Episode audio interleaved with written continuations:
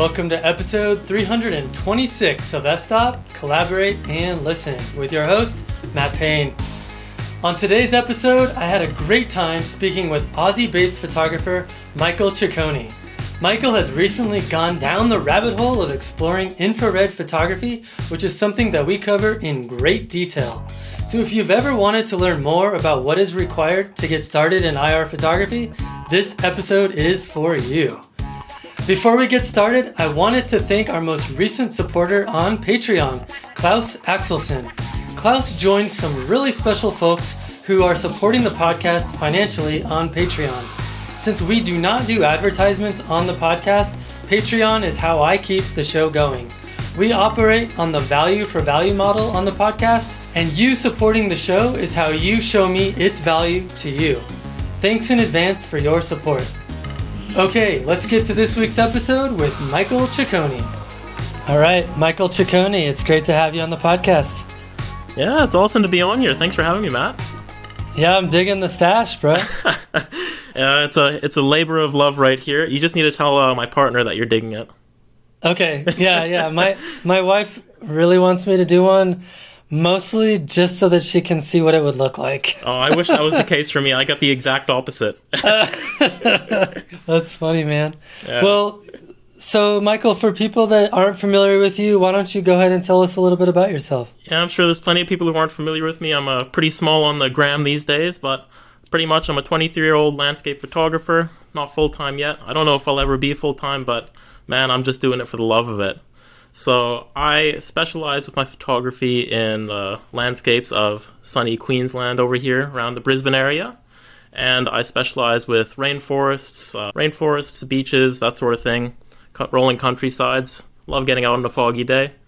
And recently I've sort of been dipping my toes in the area of infrared photography and exploring the bounds of what I can create with that, which is pretty exciting stuff for me personally. But outside of landscape photography, uh, professionally, I work in architecture. So I can't call myself an architect yet. I'm still pretty young, 23 years old. So I've got a little bit of time ahead of me, but I do work in architecture at the moment, but I'm still working towards getting my certification for that. So I get to live the wonderful life of trying to balance being both a student in university working on my master's, working in architecture, and doing photography whenever I can. But man, it feels like it's so long between times I get to go out for a shoot. Wish it was more often, but that's the story for all of us photographers, right?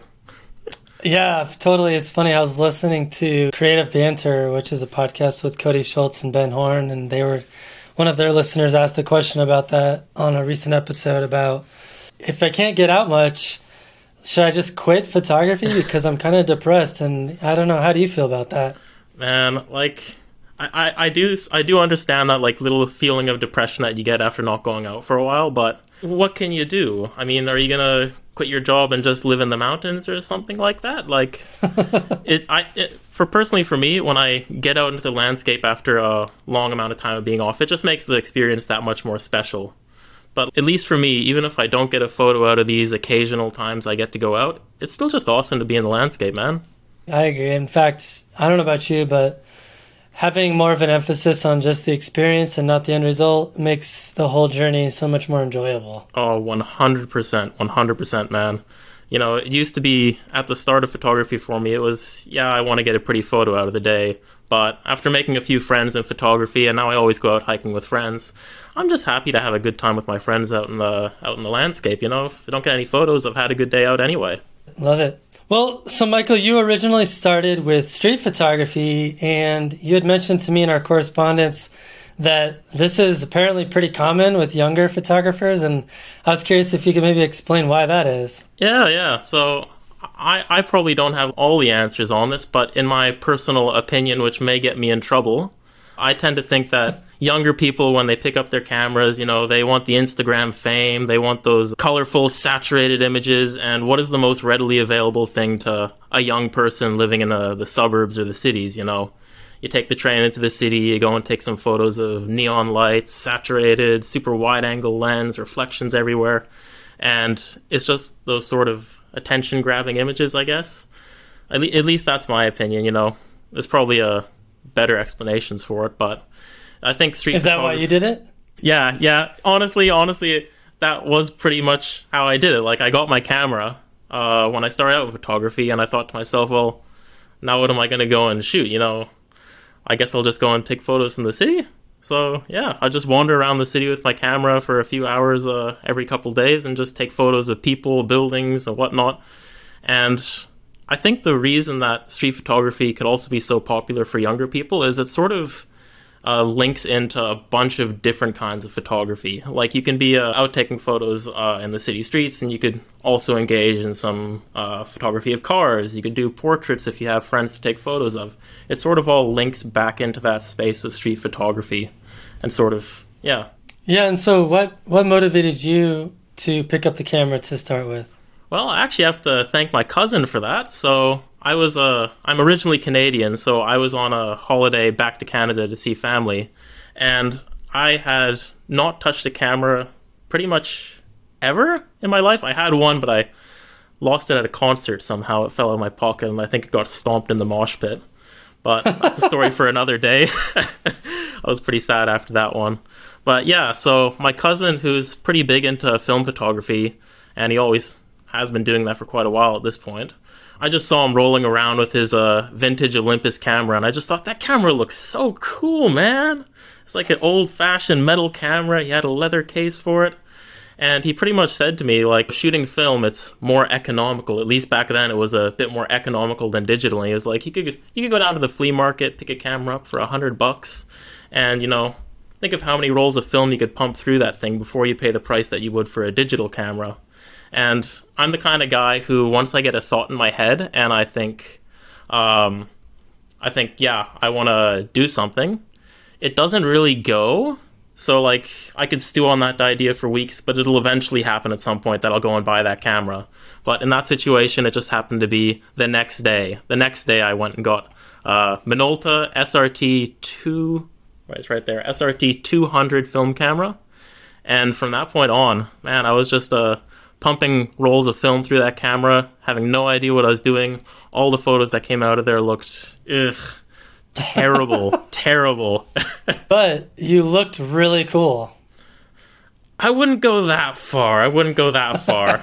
I'm, i might have thought I looked cool, but I probably didn't. know, it's funny. I, I recently saw a Petapixel article that was talking about how like all of these, you know, five megapixel point and shoot digital cameras are now in again because all the young people are buying them and it's like super cool to have some retro digital camera now. really? Actually, no. I, I think uh, I think you might be onto something on that. I think I had a coworker in the past when I worked back in retail who was very big into. I, I never understood it, but he always had like a really crappy camera, and that was like the thing he did. I think it's you know, I don't know. I lived in Portland for two years, and it's very how should I say this? There's a lot of hipsters there, like people that do things that like do things that are kind of strange only just for the sake of doing it that way. You know, they don't they don't want to be seen as mainstream. Uh, so think, you know, buying you like to, a. I think what you mean yeah, to say is it's for the aesthetic. Yes, for the aesthetic. sure, we'll go with that. but what's ironic about that is that when everyone starts doing it, then it's then they have to figure out something else to do differently. So that's why there's constantly this new fad of, you know, something something that they have to pick up, like a like a 1999 digital camera. yeah, yeah, for sure, for sure. That's like, funny. Well, so so you're studying architecture currently. I'm curious how that's influenced your approach to landscape photography. Well, I think they've actually sort of both influenced each other in their own uh, fun way, in particular just with the way I approach my uni assignments, because professionally at this point, you know, I'm not designing the next skyscraper or anything like that. I'm still doing the pretty basic things there, but through my assignments, it's, you know, you design a building for the assignment, and that's a good bit of fun. But I think what architecture, studying architecture, has given me the most ability with is it's sort of taught me to not be precious about my work. You know, because for an architecture assignment, I'll pretty much break it down how it works for you. They come to you with a brief. They say, oh, "We want you to design this wonderful library. Here are the criteria that you need to get done," and then off you go. You're doing that for seven weeks or so, And at the end of that assignment, without fail, it's always you stand up and you present your design and you defend it to your tutor and tell them why you think it's amazing. But the fun part about that is this amazing design, which you're so excited about and all that, you don't know what you've done wrong. But the tutors, who are, you know, professional architects, they know everything. And they will tell you. They will tell you in that presentation in front of the whole class why your design is terrible.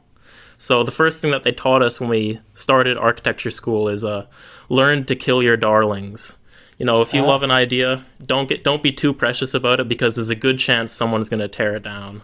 So I've learned to not be too precious or emotionally uh, connected towards my photos because I've never really been under the opinion that my work is amazing or anything like that. So it's allowed me to take criticism pretty well, pretty well, and it's also provided me the ability to critique other people's works in a more constructive manner because in these studio sessions that we have in architecture, the class also provides feedback on their peers' work throughout the uh, teaching process. Every week, here, you'll be providing feedback for your peers who are sitting beside you. You say, "Oh, I like the way that you've done this in the design. Maybe you could change this. Uh, maybe this color would look better on the building. That sort of thing." And at the same time, with this critiquing among peers, you sort of uh, embed yourself in the idea of aesthetics and working out what looks good and what doesn't look good. So before I even stepped into photography, because I think I was a year and a half into my architectural education before I picked up a camera, you know, you already have that background in trying to design and create things. And I personally think that aesthetics are pretty universal between uh, disciplines. So, because you know, you're composing the side of a building, it's very similar to how you'd compose an image. You need to think about rule of thirds if you want to be a if you want to do that, but you know, it's about creating balance in a composition on the side of a building. It's the same thing about creating balance in a composition when you're pointing at a beautiful landscape. So they sort of go hand in hand with each other. But it still took me a while to develop my skills as a photographer for sure, but I think it helped a little. Yeah, no, that makes sense. And I'm so glad to hear a 23 year old say that they're not emotionally attached to their ph photos and that they're much more open to critique. Because I think that's probably, in my opinion, the most common thing that holds people back from getting better at landscape photography is being far too attached to you know how good their photos are. I mean, I personally, I thought I was the best photographer on earth for like three years. So, and then you know, finally, I have received enough, I don't know, criticism where I was like, oh, maybe I'm not as good as I think I am, and it turns out I was pretty bad. So, yeah, yeah. One of the things that I've sort of never understood with with photography, because I've sort of came from architecture into photography, is this whole concept of you know the artist going up to his cave of solitude on the hill and doing his work and creating these masterpieces of work. Because the reality is, is if you're this uh, artist in solitude going and creating these things, it's only good to you. There's there's no there's no one looking at it saying, "Hey man, you're crazy. What what are you doing?" You're you're sort of isolated away from uh, the community. I mean, you might be making yourself happy with your work, but there's no way to know if you're actually on the right track. So in architecture, that's probably it's actually quite similar to that in some cases in a at least the university where you'll have students who'll have their work they'll come into class and they'll be extremely secretive about it.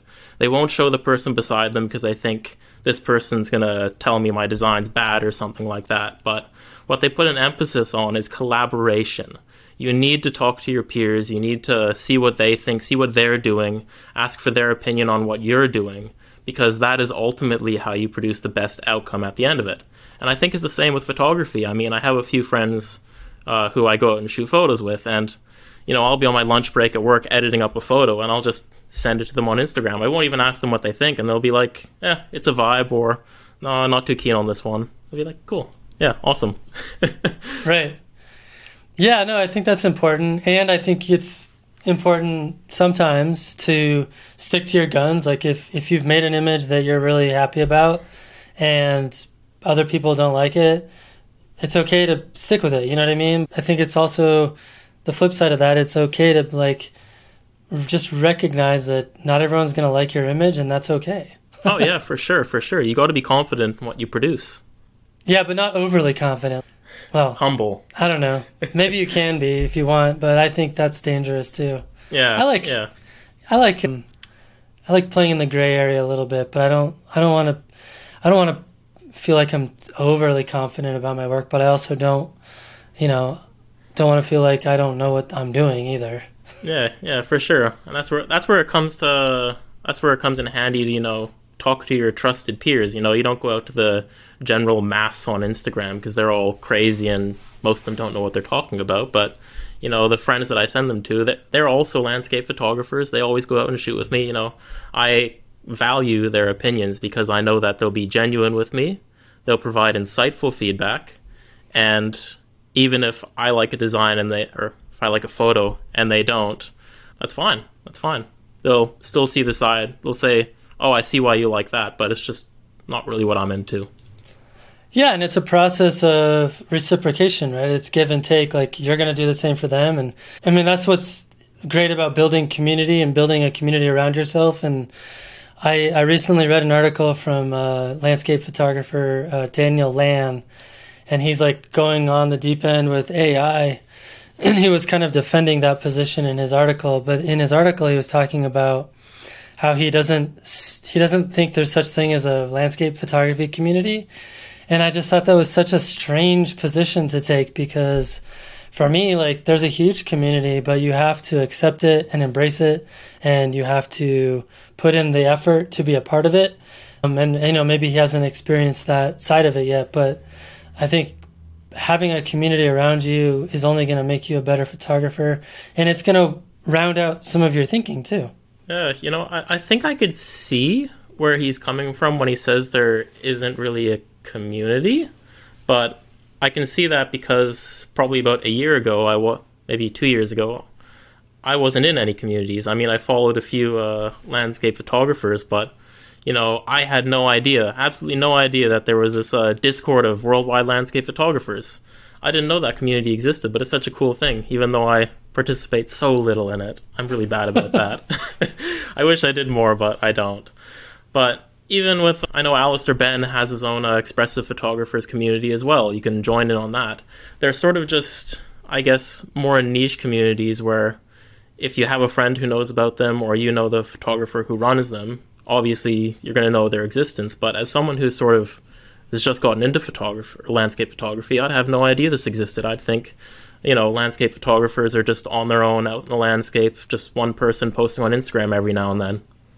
Right. Yeah, that makes sense. I just, I don't know, reach out to people and talk to them. Like that's how community starts. one person Oh, for sure, time. for sure. So on the flip side of that, you know, in regards to architecture, I'm curious if your uh, path in photography has influenced your approach to architecture at all.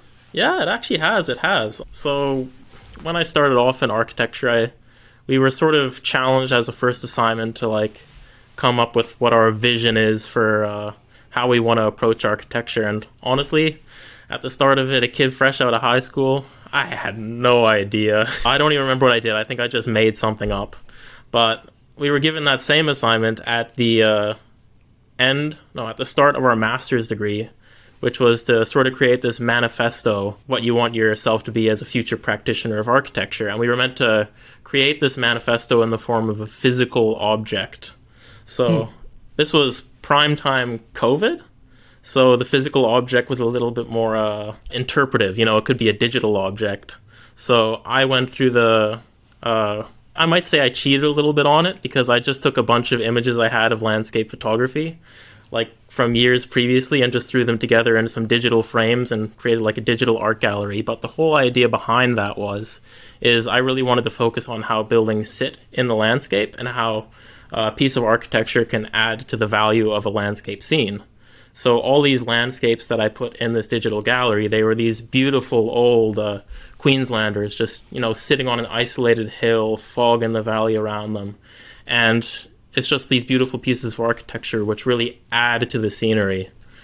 And I, yeah, I just thought that was wonderful. So my That's cool. idea with architecture is I want a building to just add value to the landscape that it sits in. I, I don't want some concrete mass which just looks monolithic and disgusting and destroys the landscape. Beautiful. Well, let's shift gears and talk about infrared photography. I know that you've been working extensively in it, and I would love for you to tell us a little bit about just how you got into that. Yeah, yeah. So that was a that was a wonderful uh, financial rabbit hole that I fell down. But you know, I'm, I'm I'm happy on the on the other side coming out of it that I that I fell in there. But pretty much how it went down for me, it's actually pretty embarrassing because I follow a photographer called Neil Burnell. Um, I know he's been mentioned on this podcast in the uh, in the past, but he started uploading these awesome photos with crazy colors of a place called Wistman's Woods, which I desperately want to visit one day. But there were these, uh, you know, twisted trees with purple uh, leaves, red leaves, you know, yellow moss around them, just looking absolutely otherworldly. There's blue fog around them and stuff like that. And I went through the hashtags on it because I was like, how did he make these? And I saw the word infrared photography. And from that moment on, it was sort of set in my mind what is this infrared photography? How do I get into it? And I started looking at YouTube videos and looking stuff up and I found out you could get this uh, infrared filter called a Hoya R72 720 nanometer infrared filter. And best of all, on top of that, I could use it on my camera I already had. I just had to screw it on, and then I'd have to do something crazy like a 30 second exposure in complete sun to be able to get an infrared photo. So they'd all have to be long exposures. So from uh, understanding or knowing of the existence of that filter, I pretty much bought it right away. and once it arrived, I was off into my my rainforest, which is Lamington National Park, and I was trying to get the same sort of vibe of twisted trees and all these crazy colors. And I actually even made a YouTube video on that one. And I started the video by saying, "Oh, we're gonna get some crazy colors in the trees and stuff like that." But what I didn't know is that the R72 Hoya filter is for black and white images. It's not for color. So I had the completely wrong filter. I didn't know what I was doing. And honestly, the images from that video turned out really crappy. And when I got back home, I was like, "What's going on? This doesn't look anything like uh like Neil Burnell's images." So I went back to his post that I'd originally seen, and I looked at the hashtags again, and I saw this other hashtag which I'd missed, which was IR Chrome. And I looked that up, and I found out that, that was a completely different infrared filter, which I didn't get. And the fun thing about this filter was it would give you these amazing reds in anything that photosynthesizes. You'd have a range of red to orange to yellow, and it'd be awesome. The sky would stay the same as if you were seeing it in real life, blue sky. But the filter itself for a 77 millimeter thread, I think it ran me about $250, and it could mm-hmm. only be used on a converted camera. So I'd have ah. to either send my current camera in to have it converted for full spectrum photography, which seemed a bit uh, risky for me at that point. Even if I was sending it to a company that would do it professionally, I'd sort of, at least in my opinion, I'd be uh, hampering my ability to do visible light photography then. So I think it took me about five months from that point where I was just umming and ahhing about buying an entirely new camera and having that one uh, converted to full spectrum so that I could have two cameras, one visible light, one full spectrum, and then I eventually pulled the trigger, and the rest is history. All right, well, maybe that's a good place for me to ask more kind of nitty gritty questions about the different types of IR photography that exist. If you can share maybe like your knowledge about uh, like a history lesson about IR and kind of the different approaches that people can take in order to pursue it. Yeah, for sure. I can give you a, a relatively basic interpretation of it. I'm more specialized with IR Chrome. I know a bit more about that. But for infrared photography in general, um, the standard way that you'd approach it if you were just wanting to dip your toes in the water is the way that I did. You have the R72 uh, Hoya filter, and pretty much it shoots uh, light in 720 nanometers. And visible light, what you and me see out of our eyes, is a range from 380 nanometers to 700. So it's going a little bit beyond that, where you're getting pure infrared light coming into the into the camera. And the way that that works is uh, when you buy your ca- your digital camera, it has, if you think about the sensor, it's sort of like a sandwich, where you have your actual photo sensor at the bottom. It has a few filters stacked onto it, and then a plate of glass over that, sandwiching everything together. And one of those filters in there is something called a UV IR cut filter.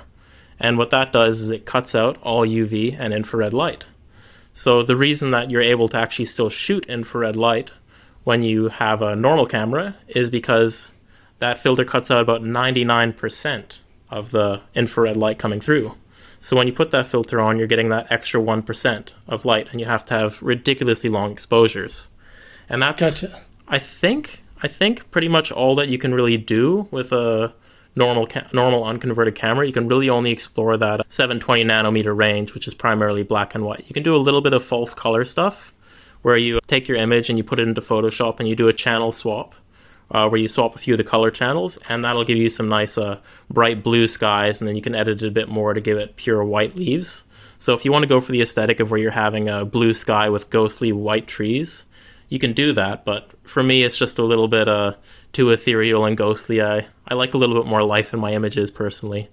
And then there's also, once you get a full spectrum converted camera, which, just to explain what that is, it's essentially if you go back to the idea of the sandwich sensor, the company has opened that up and they've taken out that UV-IR cut filter, and then they put the sensor back together. So now it lets through all that UV and infrared light, and that is how a visible light camera becomes a full spectrum camera.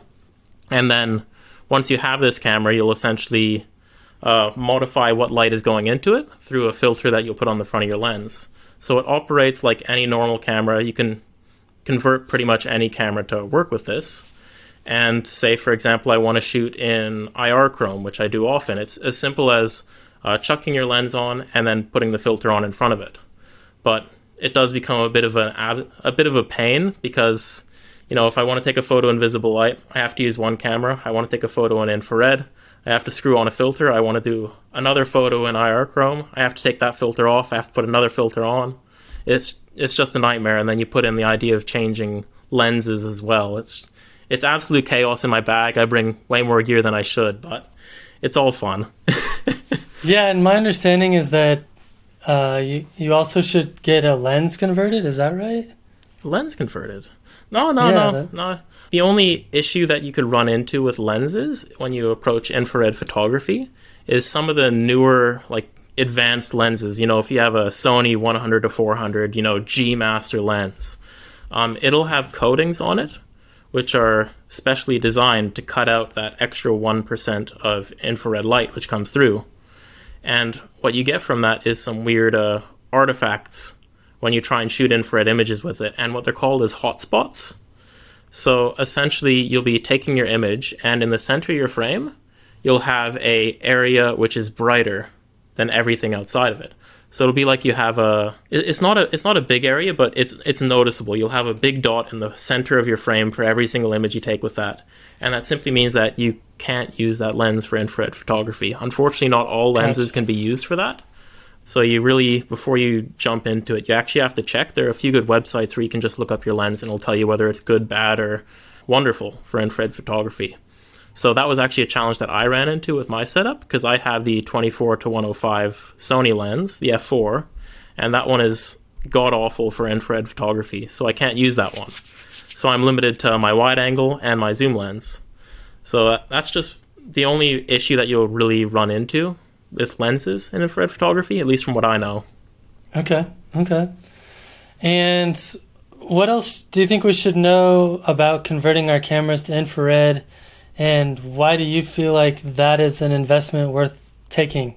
Yeah, so one thing that I would probably say about that, and I'm still debating actually converting my uh, only other visible light camera to to full spectrum because of it. When they take this uh, UV IR cut sensor off your camera, you can actually put it back on as a filter on the front of your lens.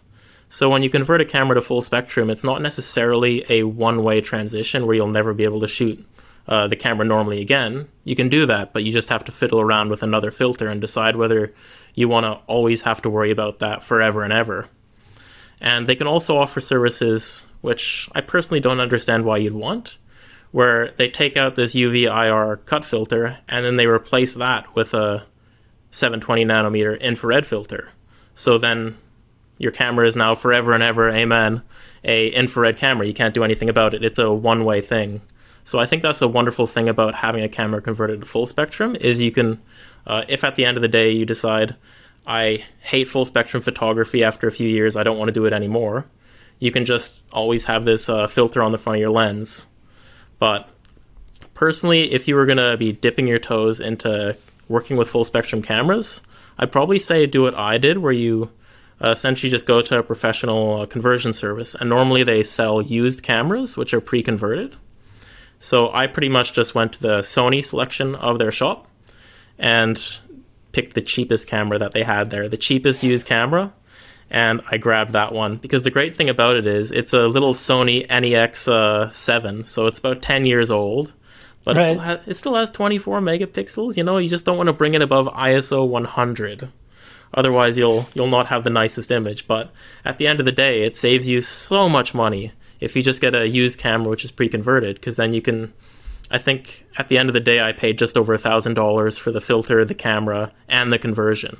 So it wasn't too huge of a financial investment to get into it, and you already have the lenses because it's something that is native to the Sony system. Or if you want to go with a different system, your lenses will be able to be used on that as well. And talk to us about what full spectrum does to the actual image. If I'm photographing a mountain scene at sunset, or if I'm photographing a forest scene in the fog, or if I'm photographing the night sky, like how does it change the image? All right, all right. So if you were just shooting in pure full spectrum, I don't actually do that often. Normally I have the IR chrome on, but I've shot it a few times and it's it's a bit a bit yucky in full spectrum to be honest. So all your greens and your trees they'll sort of turn a weird coppery brown. Not really like an autumn color kind of brown but more of like a, a dull nasty brown. And if you really want to push it in the edit and go hard with it you can sort of bring that brown up to like a bright coppery color and it looks all right but it's not really my kind of vibe. But i think rel- other things in the scene are generally all right. Normally it just affects the uh, foliage and stuff like that but I'd probably personally steer away from pure full spectrum, but it, the real uh, magic in it is when you put a filter on it, which you know focuses on specific areas of light. I personally favor the IR chrome filter, and it's still a bit of a trade secret from the creator of it, who is actually a guy called Jan Philippe.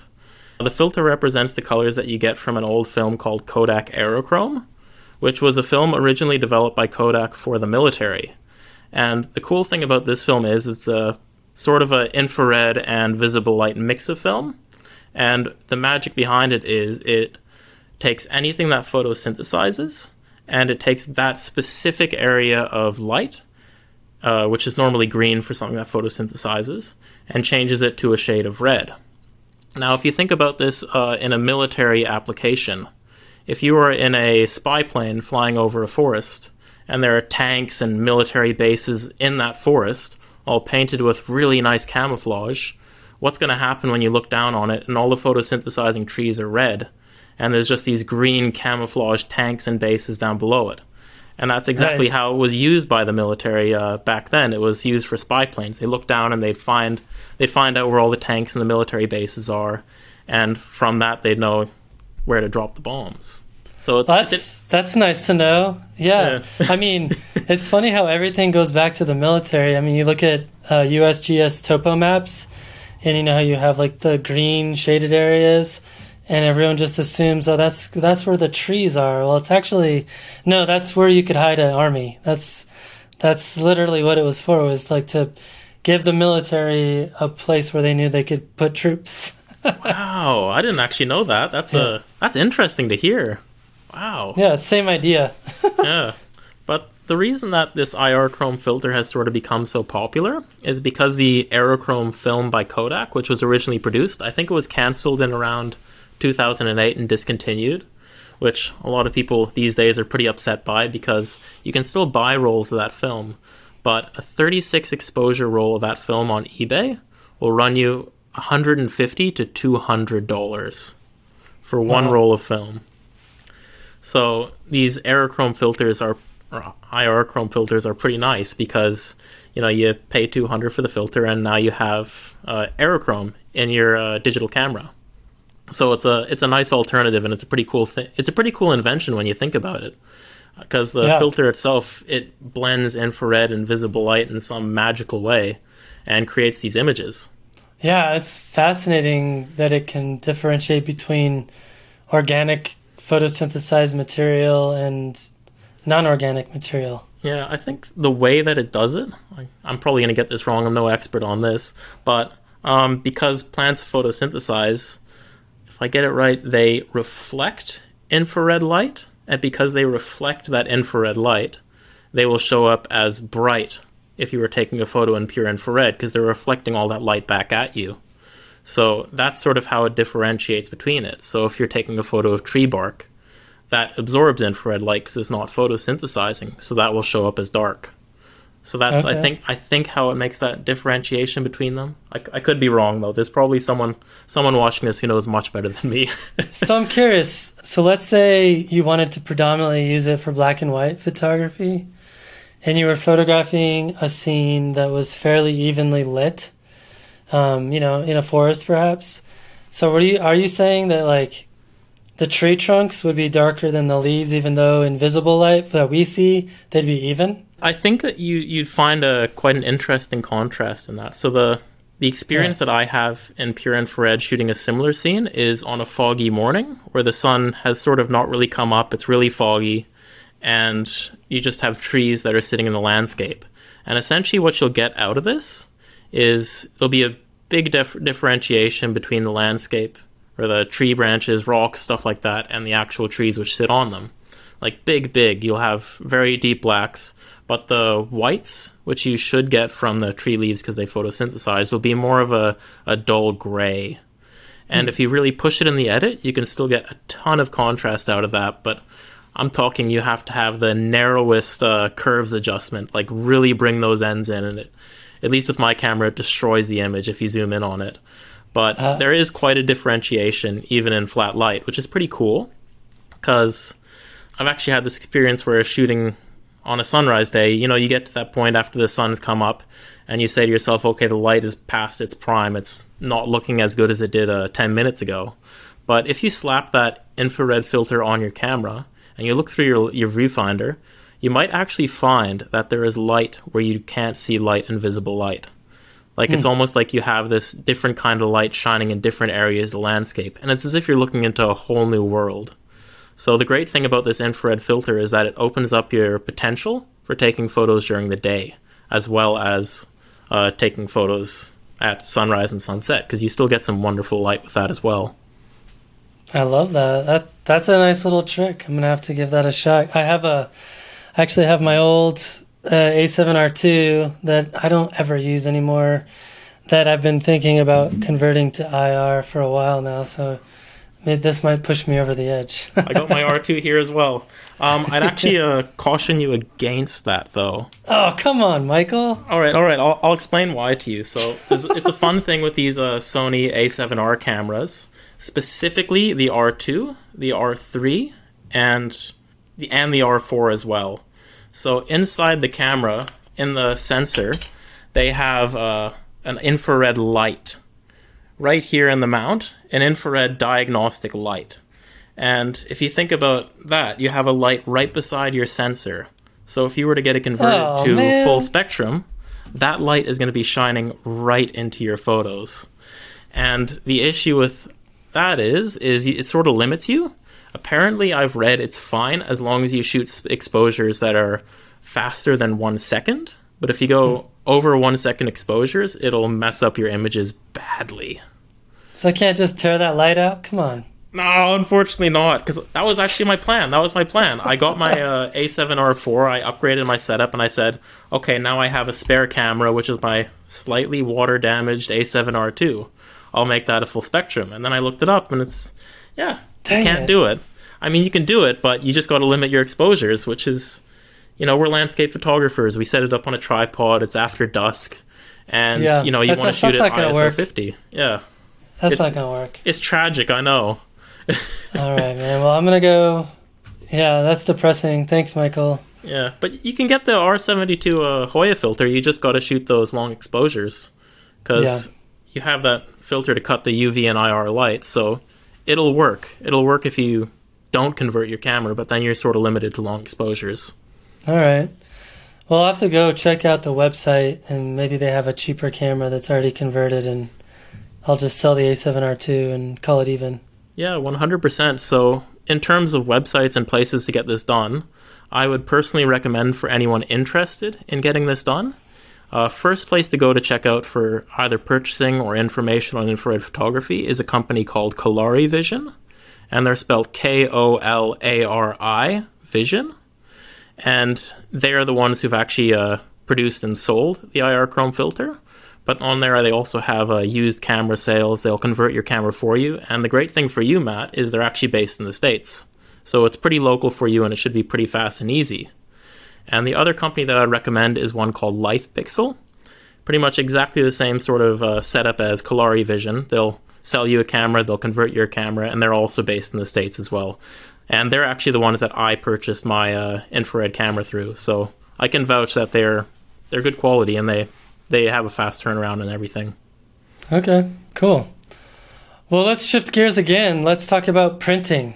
So I, I can see you've got prints behind you. You've got a printer. Yeah, yeah. Um, you, yeah, and I, I can see that you, you enjoy printing. And I'm curious for you, what has printing your work from home done to enhance your photography experience?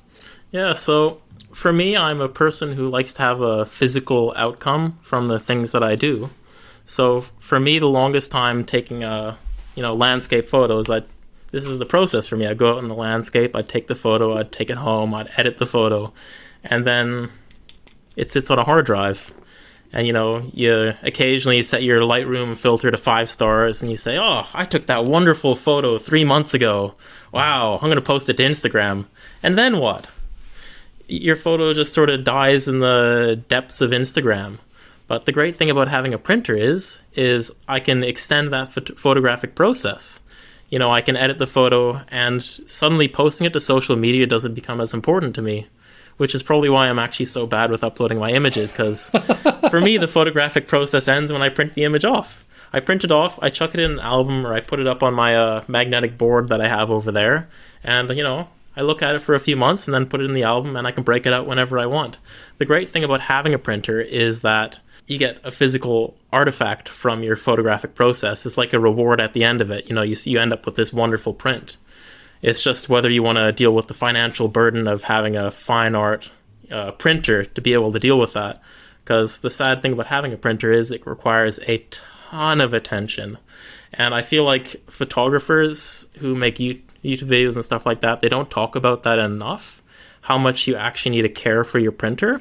Yeah. Not necessarily to keep it operating, but to be efficient with ink usage. So I'll give you an example here with my Pro 200 I have behind me. I am meant to every other day, every two days, run a nozzle check on it.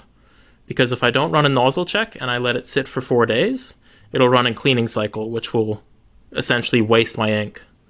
So you really have to be on top of your printer, but if you do that, you're able to be a lot more economical with the amount of ink that actually goes into your prints rather than the stuff that's pretty much dumped into your waste ink tray.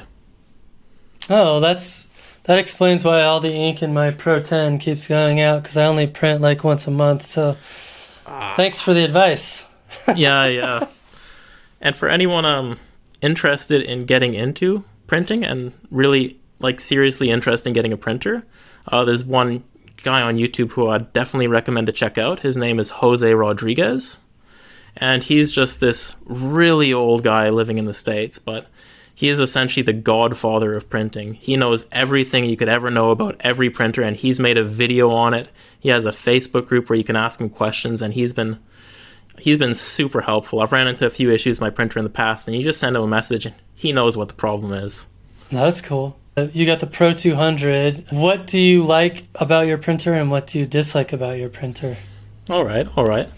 So, what I like about my printer is that it's the Pro 200 and it uses pigment inks, which are really nice ty- and really nice type of ink for sh- for printing onto luster paper. It gives you these really uh, saturated colors and deep blacks as opposed to pigment inks, which is what the Pro 300 would use.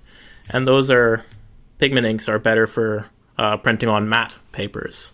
So I create some. I'm able to create some really wonderful luster papers on this printer, which is quite a nice thing. And on top of that, um, these pigment inks are much less likely to clog your printer head nozzles. So that two days that I said you need to run a cleaning cycle, you can be a bit more flexible with it if you have a pigment, not pigment ink, if you have a dye ink based system.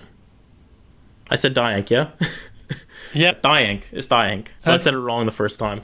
but yeah, essentially, uh, dye inks are much less likely to dry up on you and clog your printer head nozzles. Because once those nozzles get clogged, you have to run cleaning cycles to unclog them, which just wastes a bunch of ink. So having a printer which is dye ink is a little bit more economical if you want to do it on a budget, and you can't always be there to maintain your printer.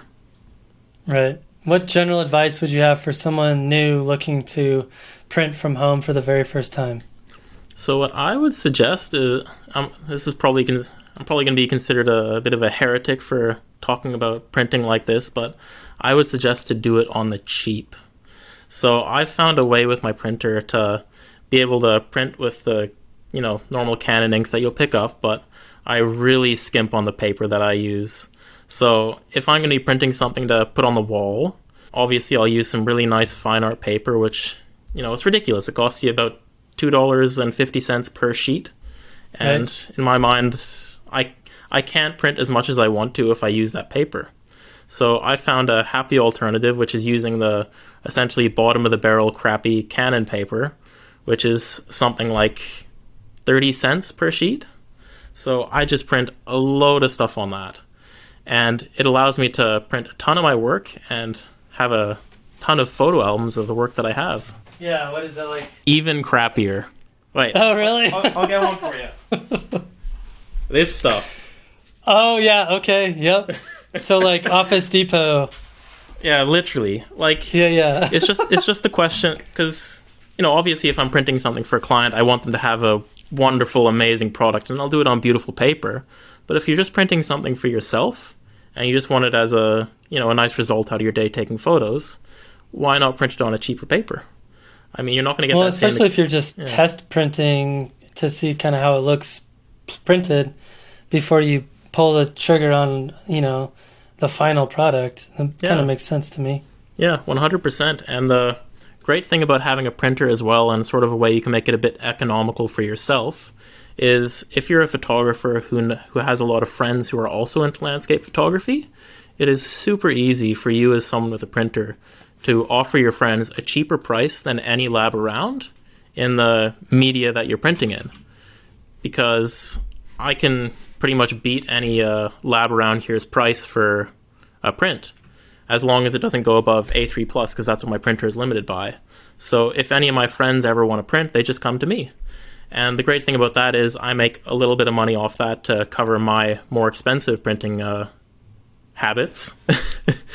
and they get a wonderful print out of it. At the same time, you just get a you get to have a friend over and hang out for a bit.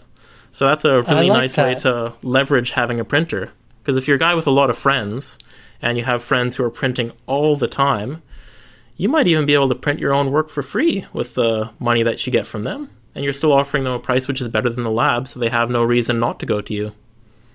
I love that, especially if you live in a bigger city and actually have friends, um, which I don't. I mean, I have friends, but I live in a very small town. Maybe this is a good segue to talk about relationships, because you've you've brought this up a few times now that you know you have some friends you go shooting with, you have friends that you print for. So I'm curious how photography has enhanced your relationships with other people. Oh man, it's done just absolute wonders for me, man. It's it's it's funny how it's all sort of uh, came to be because the way that I've made pretty much my best friends now is just through random people messaging me on Instagram saying, "Hey, I like your work. You you know, I'm a local guy as well. You want to go out for a shoot?" And it's just been as simple as that, you know. They're landscape photographers as well, and it's almost like you speak the same language like it's, it's no longer the days of previously I'd be going on hikes by myself or when I originally started I'd be going with my uh, other friends who they weren't photographers they were just people who like going out for a hike so you know you set out on the day and you know they want to get to the end of the hike but you want to stop for 40 minutes and take a photo of a tree walk another 20 meters and stop for another 40 minutes and take a picture of a tree Right. and the wonderful thing about having friends who shoot landscapes is they stop longer than you to take photos of trees. so you end up just with a great vibe when you're out on the trail, and it's just a really wonderful time. But essentially, the way that I've made these friends is just through contacting people on Instagram. You know, if there's a photographer who's local to your area, just send them a message. They might be keen to hang out. And for me, it's gotten to the point where I've made some of my best friends through this, and it's Yeah. absolutely wonderful. But at the same time, it's it felt a little bit weird to get messages from these people out of the blue. You know, Julian, who was on this podcast uh, a while ago, you know, just put this in your mind. You know, I was a, I think back then, a 21 year old guy, and just a 30 year old random sends you a message uh, on Instagram saying, "Hey, I really like your work. You want to meet up at 4 a.m. in the rainforest to take photos together?" And I was Right, like you could take that a lot of different ways. Yeah, yeah, you could, but you know, I'm glad that I took the chance, and I was like, yeah, I'll go out and shoot with this guy because I got to say, Julian's one of my best friends now, and yeah, I look forward to going out and shooting with him all the time. So it's it's crazy where you can get connections from, but it it adds so much value to your life if you actually engage with your local photography community and you go out there and try and become friends with the people there, because we're all landscape photographers if you're in that compu- community and we all essentially speak the same language. Love it. Well, Michael, who do you recommend for the podcast? Who are some folks that we should know more about? And I'm going to challenge you. You have to include at least one woman. Oh my god, that's a hell of a challenge because I don't know a single, a single woman in landscape photography who hasn't been on this show. Because I've watched a, a ton of your episodes and I've pretty much seen all the women who've been in landscape photography. I don't know if I can actually meet that challenge, Matt. Unfortunately. Okay, that's fair. That's fair. who, who, you, who do you who do you have? All right. So the first recommendation that I'd make is a friend that I've made in the past. He also does a, has a YouTube channel and does videos here in Australia, and that is Jeremy Payne, and he goes by JX Photography on Instagram. JXP Photography on Instagram. And the great thing about him is obviously he's a wonderful guy, but when he goes out into the landscape and he makes his uh, videos shooting places, he really puts a huge emphasis on the history of a place. So, for example, he recently moved to the Northern Territory of Australia, and there you have a lot of sacred sites to the indigenous people. And um, he puts a big emphasis in his videos of explaining why these sites are sacred to the people there, how the how the indigenous people would uh, interact with this, what ceremonies they'd have there, which is it adds an amazing layer of depth to the landscape photography. When you see these images and you have an understanding of their significance to the indigenous people of the land, or even if he's just going and photographing a he did, he did a video where he wanted to photograph an old telegraph building out in the middle of the desert, and he explained exactly why that building was there, who built it, what it was used for. So it's really cool to get that extra level of uh, depth to the landscape shooting experience. And my other recommendation would be uh, my good friend Michael Robinson. So he's another friend that I made through Instagram. I've I've sort of uh, I like I like to think I've been an influence on his uh, shooting style. You know, I've provided him lots of critiques and helped him out with his uh, shooting experience. So he's still uh, developing as a landscape photographer, but he does some really wonderful stuff. Similar to me, he shoots rainforests and all that good stuff in the landscape. And I think he could be a really interesting guest to get in a young person's perspective because he's even uh, he's even younger than me, which is pretty crazy. Because I'm pretty young as well with the in, in the landscape community. Yeah, And- yeah, yeah. Yeah, my other recommendation would be Dale Gribble. He shoots on the central coast of New South Wales, I believe. And I've met him once, but he seemed like a really wonderful guy. And I just love the work that he does. He does some real creative stuff with his uh with his images, and honestly think he'd just be a really good guest for the podcast. I don't know if anyone I've recommended actually watches this show, but I'm going to send them a message uh, right now and let them know that they are now obliged to come on your show. I love it. All right, well, Michael Ciccone, it's been super fun, and I think I'm going to save one more question for Patreon. So if people want to listen to more of our conversation, they can go check out our Patreon feed. But for now, we'll go ahead and say goodbye. Yeah, thanks for having me on, I'll, I'll see you guys. All right, cool.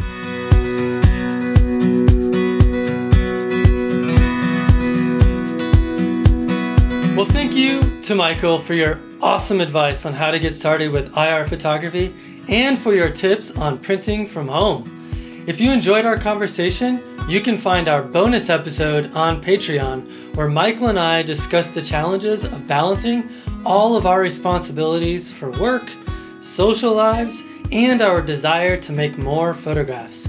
I think this is especially challenging for younger photographers who are just launching their careers, and so I wanted to get Michael's advice on how he juggles these things in the hopes that it helps everyone who listens. Just go to patreon.com forward slash fstop and listen to support the show and to tune in to over 220 bonus episodes. Okay, that's all for now. Thanks for stopping in, collaborating with us, and listening. See you next week.